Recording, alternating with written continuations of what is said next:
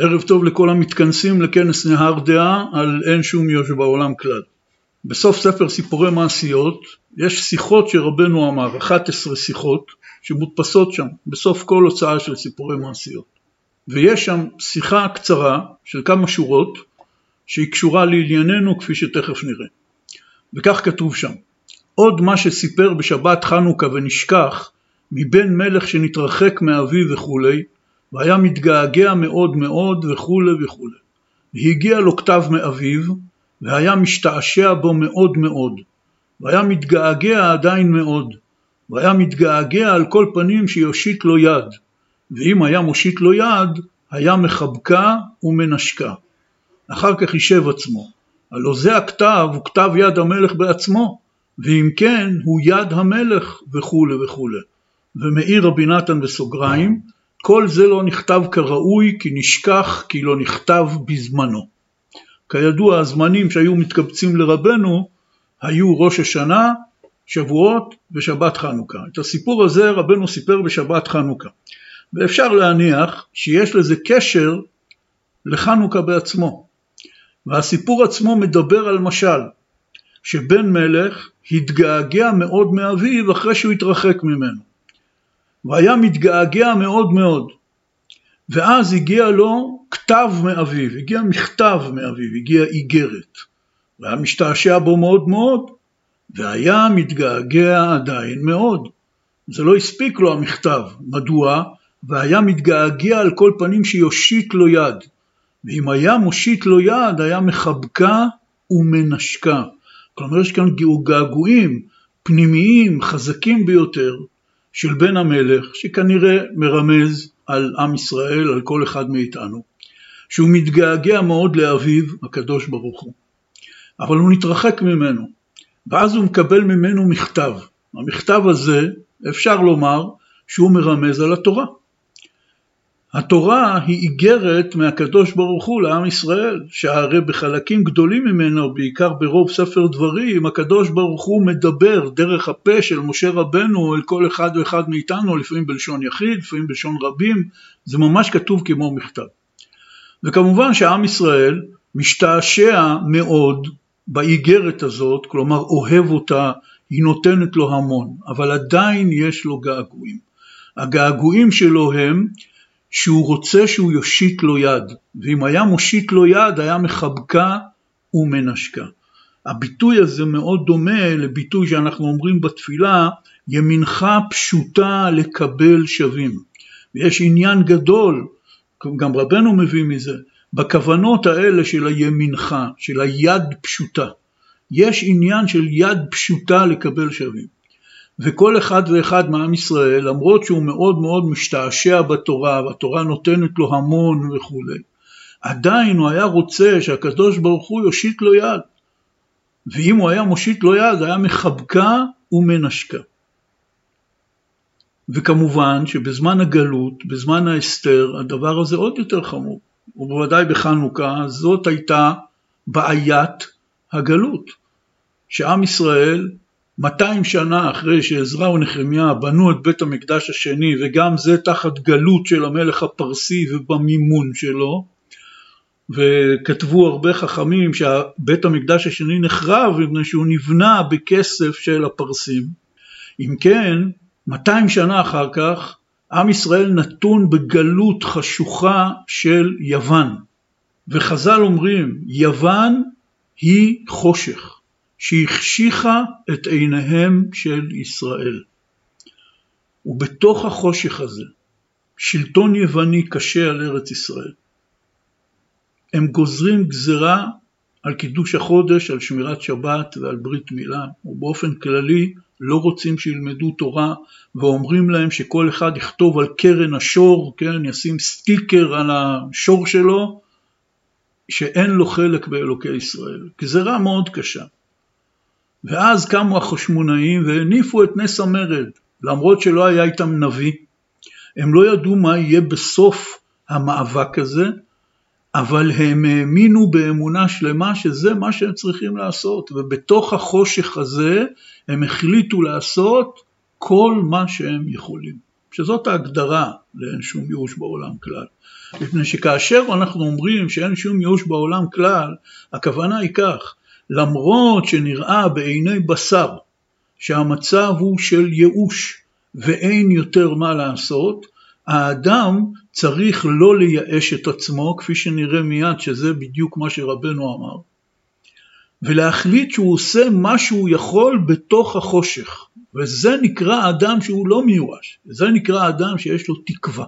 בן המלך נמצא במצב כזה שהוא קיבל איגרת מאביו למרות שהוא רחוק ממנו מאוד. ולמרות שהוא שמח מאוד באיגרת, עדיין הוא היה רוצה שיושיט לו יד, הוא היה רוצה לחבק ולנשק את ידו של אביו. איך יוצאים ממצב כזה? אומר רבנו, אחר כך חישב עצמו, הלא זה הכתב הוא כתב היד המלך בעצמו, ואם כן, הוא יד המלך. יש כאן הבנה עמוקה ביותר בכל משמעות העניין של התורה. התורה למי שלא ירד לעומק ההבנה של מה שכתוב כאן בסיפור של רבנו, היא נראית בסופו של דבר כמו איזה כתב, ספרים.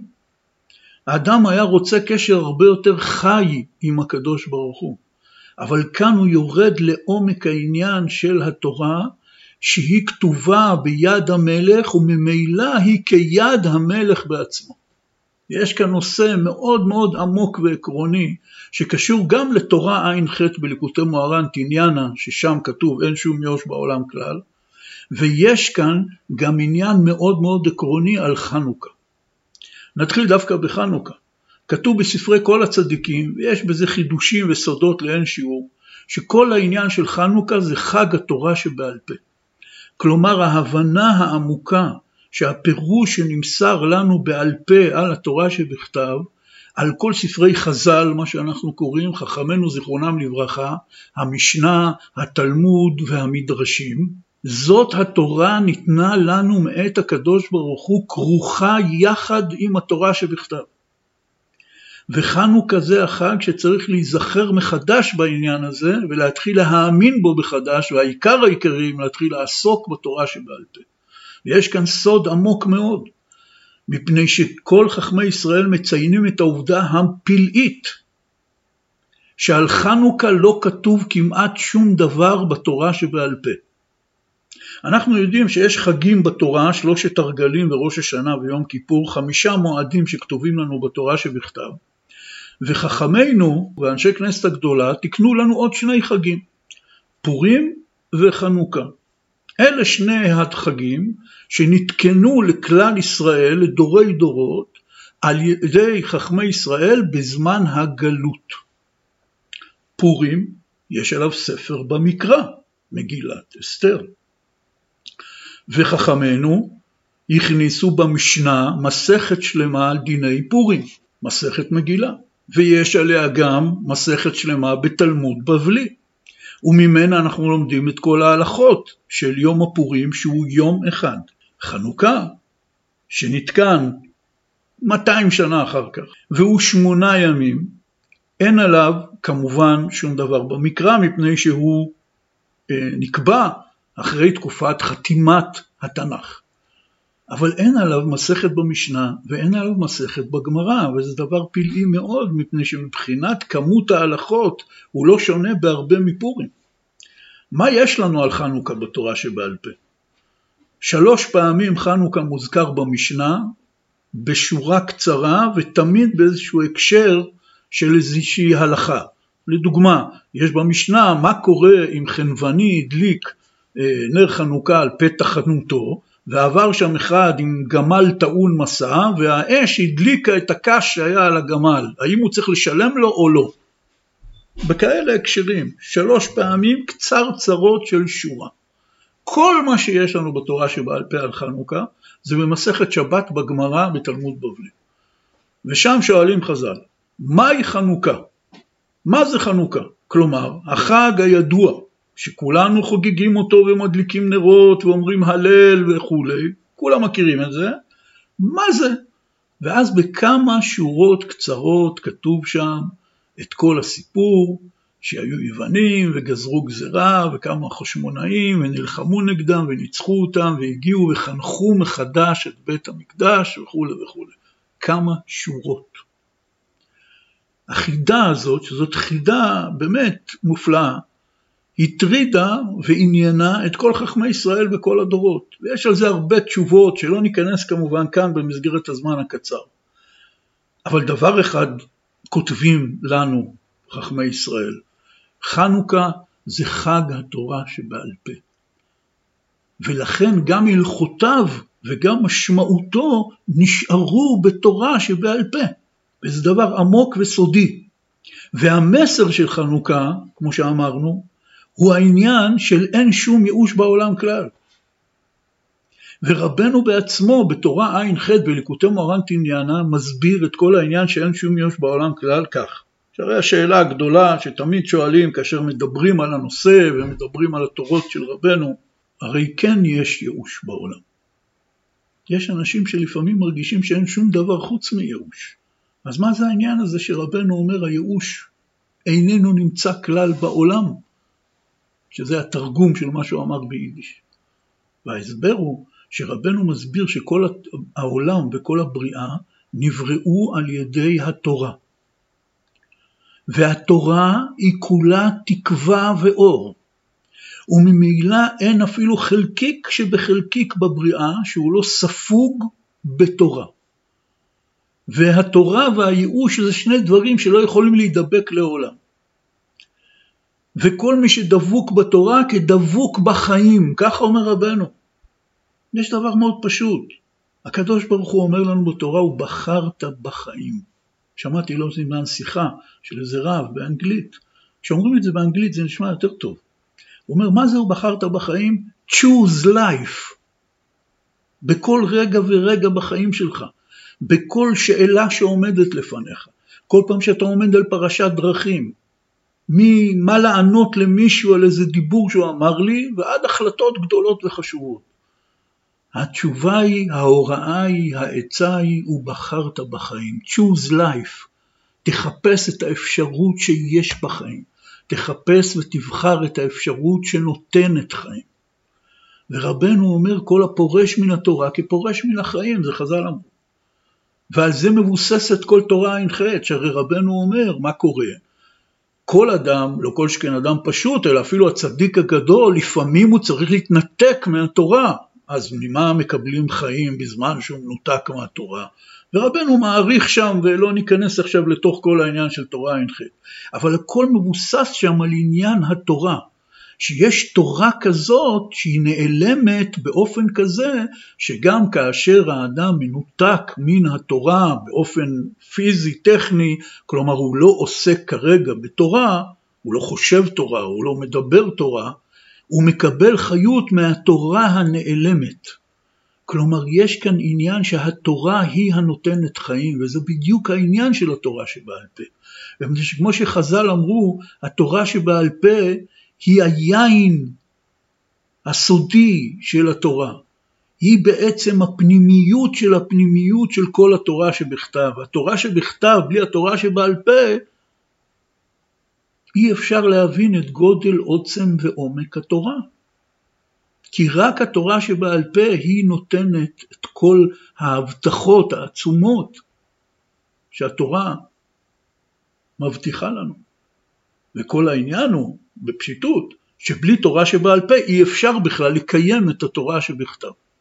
כי בתורה שבכתב, לדוגמה, כתוב, היו לאות על ידך ולטוטפות בין עיניך. שמפשט הפסוקים אין שום התחלה של הבנה על מה מדובר כאן בכלל, איך הדברים יהיו לאות על ידי, איך הדברים יהיו לטוטפות על ראשי.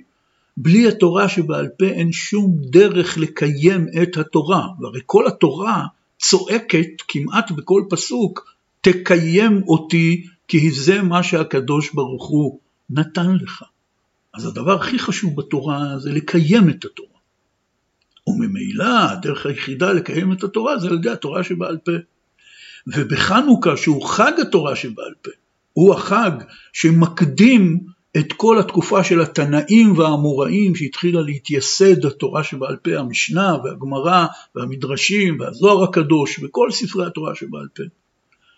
לכן גם כאן אין שום ייאוש בעולם כלל, מפני שגם החשמונאים וגם כל אחד ואחד מאיתנו ברגעים של משבר, ברגעים של חושך, צריך לקבל מהתורה הנעלמת, שזאת המשמעות שאין שום ייאוש בעולם כלל. מפני שאין שום ייאוש בעולם כלל, מפני שרק בריאה ספוגה בתורה. יש דרך להתקשר איתה ישירות על ידי לימוד התורה. ויש דרך לקבל, דרך הצדיק האמת, בזמן פשיטותו, כמו שרבנו מסביר בתורה ע"ח, לקבל מהתורה הנעלמת, אבל החיים הם חיים של תורה. בין אם האדם כרגע מנותק מלימוד ועוסק בעניינים אחרים, ולא כל שכן בוודאי כאשר הוא לומד תורה. זאת הסיבה שאין שום ייאוש בעולם כלל. רק היצר הרע מעוור את עינינו ואנחנו לא רואים את התורה שיש בעולם. הרי לפעמים אנחנו כל כך עיוורים שאנחנו לא רואים את התורה שיש בתורה. כלומר, אדם לומד תורה והיא לא מחיה אותו. שזאת בעיה אמיתית ורצינית ביותר. רבנו מדבר על זה במעשה מרב ובן יחיד, שאפילו אדם קדוש ומתמיד ושקדן, שיושב ועוסק בתורה בכל רגע פנוי, מרגיש שחסר לו משהו. המשהו הזה זה החיים שהתורה יכולה לתת. אז אם אני קורא לי הרבה לצערי, שאני לא רואה אפילו את התורה שיש בתוך התורה, כלומר את החיים שיש בתוך התורה, לא כל שכן, כאשר אנחנו מתנתקים מהתורה, ובעוונותינו הרבים, רובנו ככולנו, רוב הזמן, אנחנו מנותקים מתורה, ואנחנו מחפשים חיים. ורבנו אומר, יש מקום של חיים כזה מהתורה הנעלמת, שהוא ההסבר והקביעה הזאת שאין שום ייאוש בעולם כלל. וחנוכה הוא החג שכל אדם צריך להתחיל לחגוג מחדש את הקשר שלו עם התורה שבעל פה.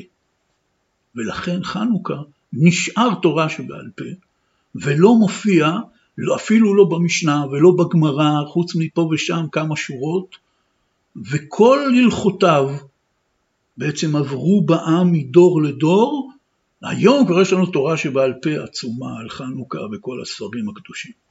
וכאן יש נקודה מאוד מעניינת לגבי הדיבור הזה של רבנו שבו אנחנו עוסקים, אין שום יוש בעולם כלל.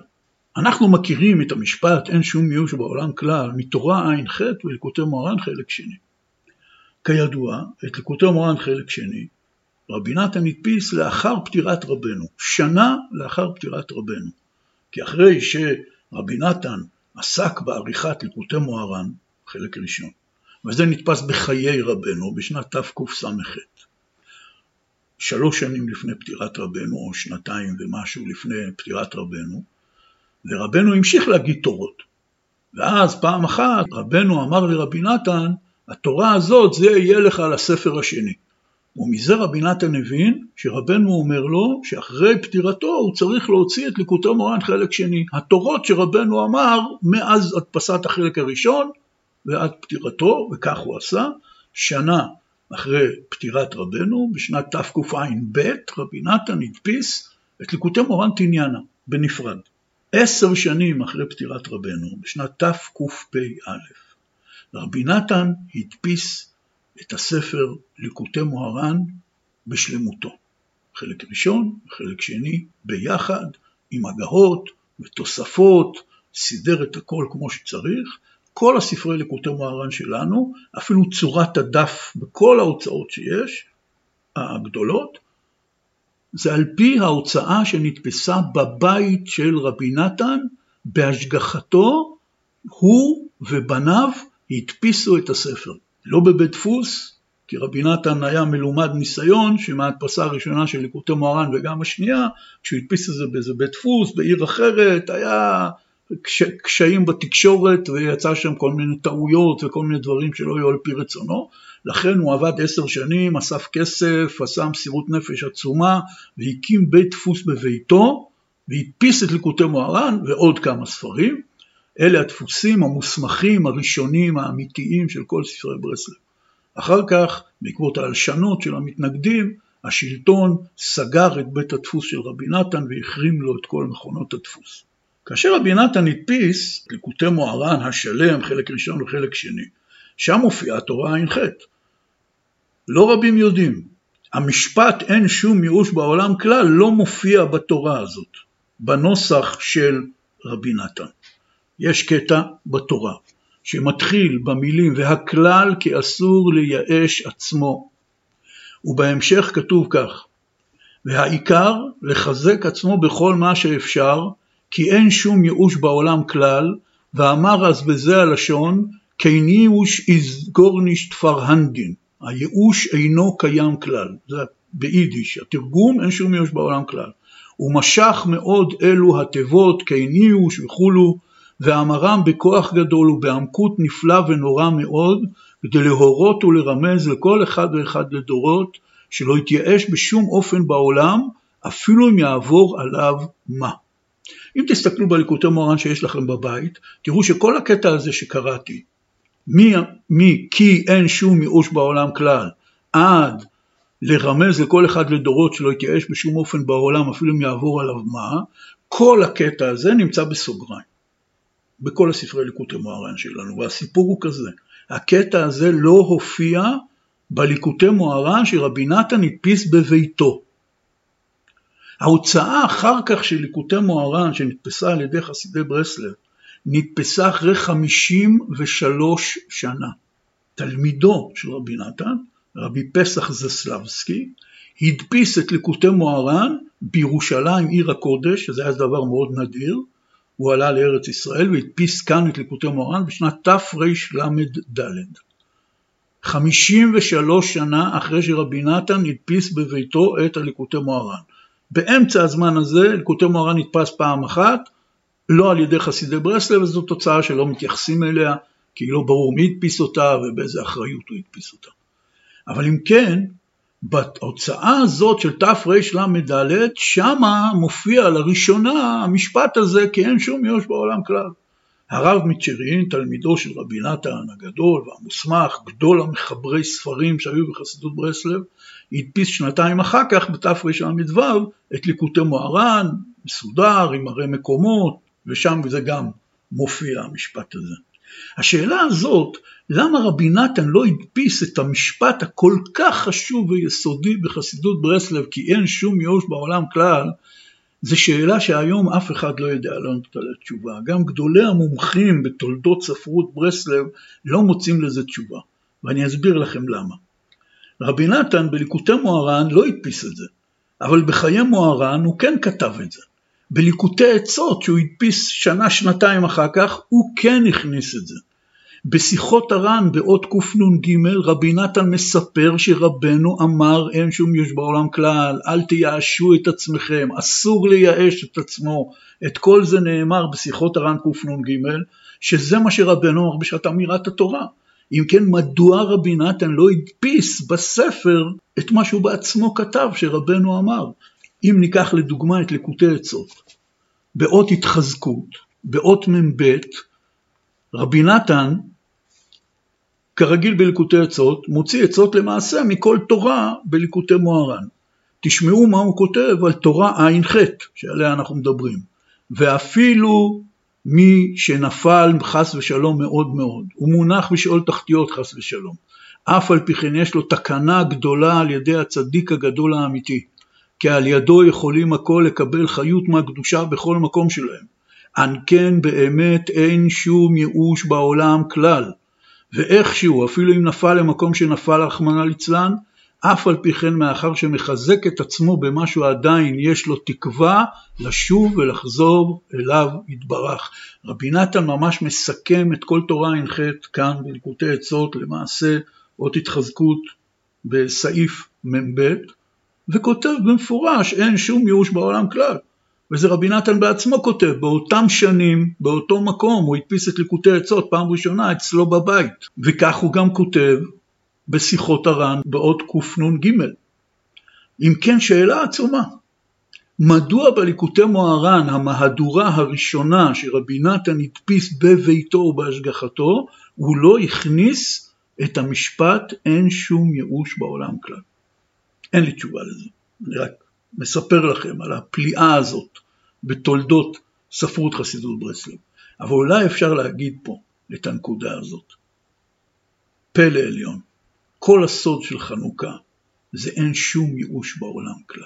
מהחשמונאים, מאבותינו ורבותינו החשמונאים למדנו שגם בזמן החושך, בגלות יוון, ששקעו עמוק עמוק והגיעו למצב הנורא והאיום של חורבן בית המקדש מול העיניים באופן כזה שבית המקדש לא נחרב, שהרי בכל תקופת החשמונאים בת עמד על תילו, והם בעצמם עשו לו חנוכה, הם חנכו אותו מחדש אחרי הניצחון, ועל זה כל החג שתיקנו לנו שמונה ימים בהלל ובהודאה ובהדלקת הנרות שהם זכר לחנוכת בית המקדש והדלקת הנרות במנורה. אבל בית המקדש פקע מקדושתו מפני שהיוונים הפכו אותו להיות היכל עבודה זרה רחמנא ליצלן. במצב כזה שאתה רואה את בית המקדש נשלט על ידי היוונים והם מקריבים שם קורבנות לעבודה זרה וכל העבודה של בית המקדש הושבתה בגלות קשה מאוד שהיא לא רק גלות פיזית אלא היא גלות רוחנית כי הם דרשו מכל אחד לרשום על קרן השור שאין לו חלק באלוקי ישראל. מלחמה עצומה. הם לא התייאשו ולמרות שלא היה להם נביא ולא היה להם שום אפשרות לקבל הוראות משמיים מה לעשות? כי אל תשכחו כל תקופת תורה נביאים כתובים. עם ישראל היה רגיל שיוצאים למלחמה רק אחרי שיש הוראה מנביא או ששואלים באורים ותומים. המלחמה הראשונה בעם ישראל שיעשו במצב של ניתוק. וזה בדיוק מה שרבנו אומר במעשה שהתחלנו איתו, של ארבע שורות, שרבנו סיפר בשבת חנוכה. הבן התרחק מאביו, יש לו את הכתב של אביו, הוא כתב לו מכתב, הוא כתב לו איגרת, זאת התורה, שהייתה בידי החשמונאים כמובן.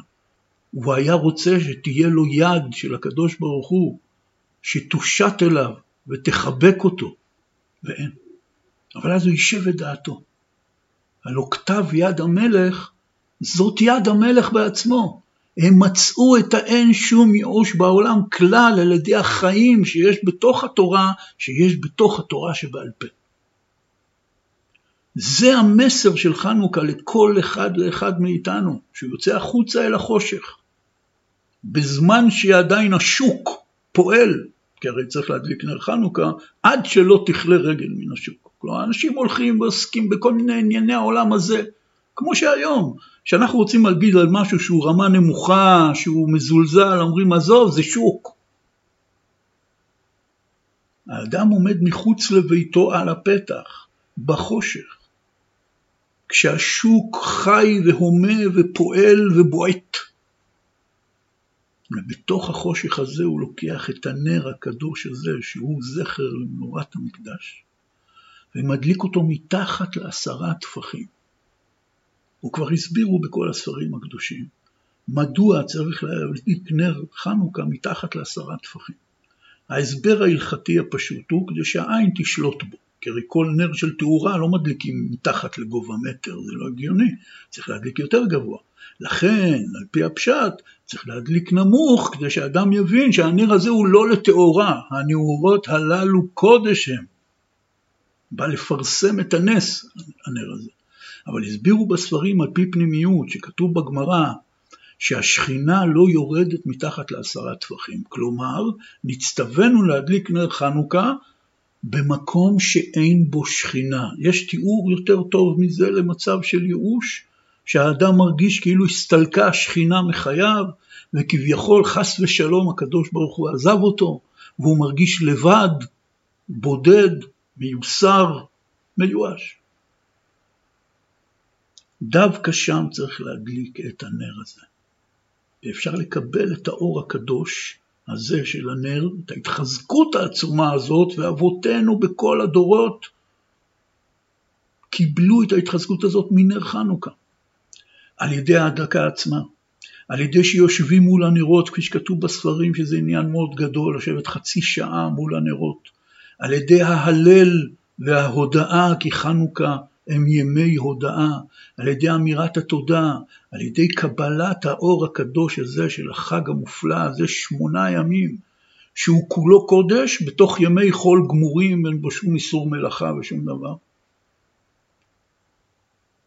קיבלו אבותינו את הכוח הזה של אין שום ייאוש בעולם כלל, דרך התורה שבעל פה של התורה שבעל פה. זה הסוד של הסוד של הסוד, כפי שחז"ל מכנים את התורה שבעל פה מסתורין של הקדוש ברוך הוא, כי זה מסתורין. גם היום שכל התורה שבעל פה כתובה לנו בספרים, משנה, גמרא, מדרשים, בכל ספרי חז"ל, עדיין את המסר האמיתי, את הכוח האמיתי, את העוצמה האמיתית אפשר לקבל רק על ידי לימוד בעל פה, מרב או עם חבר. התורה שבעל פה היא לא ספר ללימוד בהתכתבות, זה בלתי אפשרי. והנה יש לנו פלא עצום, שהגילוי הזה שרבנו גילה, שאין שום ייאוש בעולם כלל, באותו יום באומן שהיה שבת נחמו סמוך להסתלקותו. אנחנו יודעים את התאריך והשעה שבו רבנו אמר את התורה הזאת, תורה ע"ח. ורבי נתן בשיחה קנ"ג בשיחות הר"ן, שזו שיחה מאוד ארוכה, הוא אומר, ומעשה שהיה, כך היה, ומספר שרבנו נכנס לדירה חדשה, ואיזו דירה היא הייתה, ומי היה בעל הבית, ומה קרה בליל שבת קודש, ומה קרה שרבנו עשה קידוש, ומה הוא אמר בסעודה, כולם מוזמנים לקרוא את זה. אותה תורה מיוחדת, שרבנו אמר, שהמסר המרכזי שלה זה אין שום ייאוש בעולם כלל. וכפי שכתוב מפורש בשיחות הר"ן שם, שהמשפט הראשון שרבנו אמר, הוא אמר אסור לייאש את עצמו. ואחרי זה הוא אמר גוואלד אל תייאשו את עצמכם. כל המסר של התורה הזאת זה אין שום ייאוש בעולם כלל. וכפי שרבי נתן בעצמו כותב בליקוטי עצות, הוא בשיחות הר"ן, שרבנו אמר אז את המשפט היסודי והכל כך מפורסם הזה, אין שום ייאוש בעולם כלל, אבל כאשר רבי נתן הדפיס את ליקוטי מוהר"ן, הוא השמיט את המשפט הזה מתורה ע"ח. למה? אני לא יודע, וגם אין מישהו אחר שיודע. אבל יש לנו כאן מסר מאוד מעניין. תמיד צריך לזכור שהמסתורין של הקדוש ברוך הוא, שהתמצית של התמצית של כל תורה שבעל פה, שחנוכה הוא החג של התורה שבעל פה, שמיד אחריו התחילה להתייסד המשנה והגמרא, או כפי שהעריכו את זה בספרים קדושים. התמצית של התמצית והיסוד של הכל הוא כי אין שום ייאוש בעולם כלל. וזה דבר שאדם צריך לחזור עליו ולשנן אותו ולשיר אותו ולהתפלל עליו, להכניס אותו לתוך ליבו, לא יעזור שזה כתוב בספר ולא יעזור שזה כתוב במאה אלף מדבקות שהוא ידביק בכל פינה שהוא רק שם את העיניים, אלא זה דבר שצריך להפנים פנימה, תבחר בחיים ובחרת בחיים. בחרת בחיים, חיים זה תורה, תבחר בתורה. וגם כאשר אתה מנותק מהתורה, תוכל לקבל חיות מהתורה הנעלמת. והדבר הזה הוא-הוא התורה שבעל פה, הוא הסוד שלוחשים לנו כל חכמי ישראל בכל הדורות. אתה רוצה יד פשוטה, שאם היא תושט אליך, אתה תוכל לחבקה ולנשקה כמו בן המלך במשל שבו התחלנו. אבל אז הוא יישב את דעתו.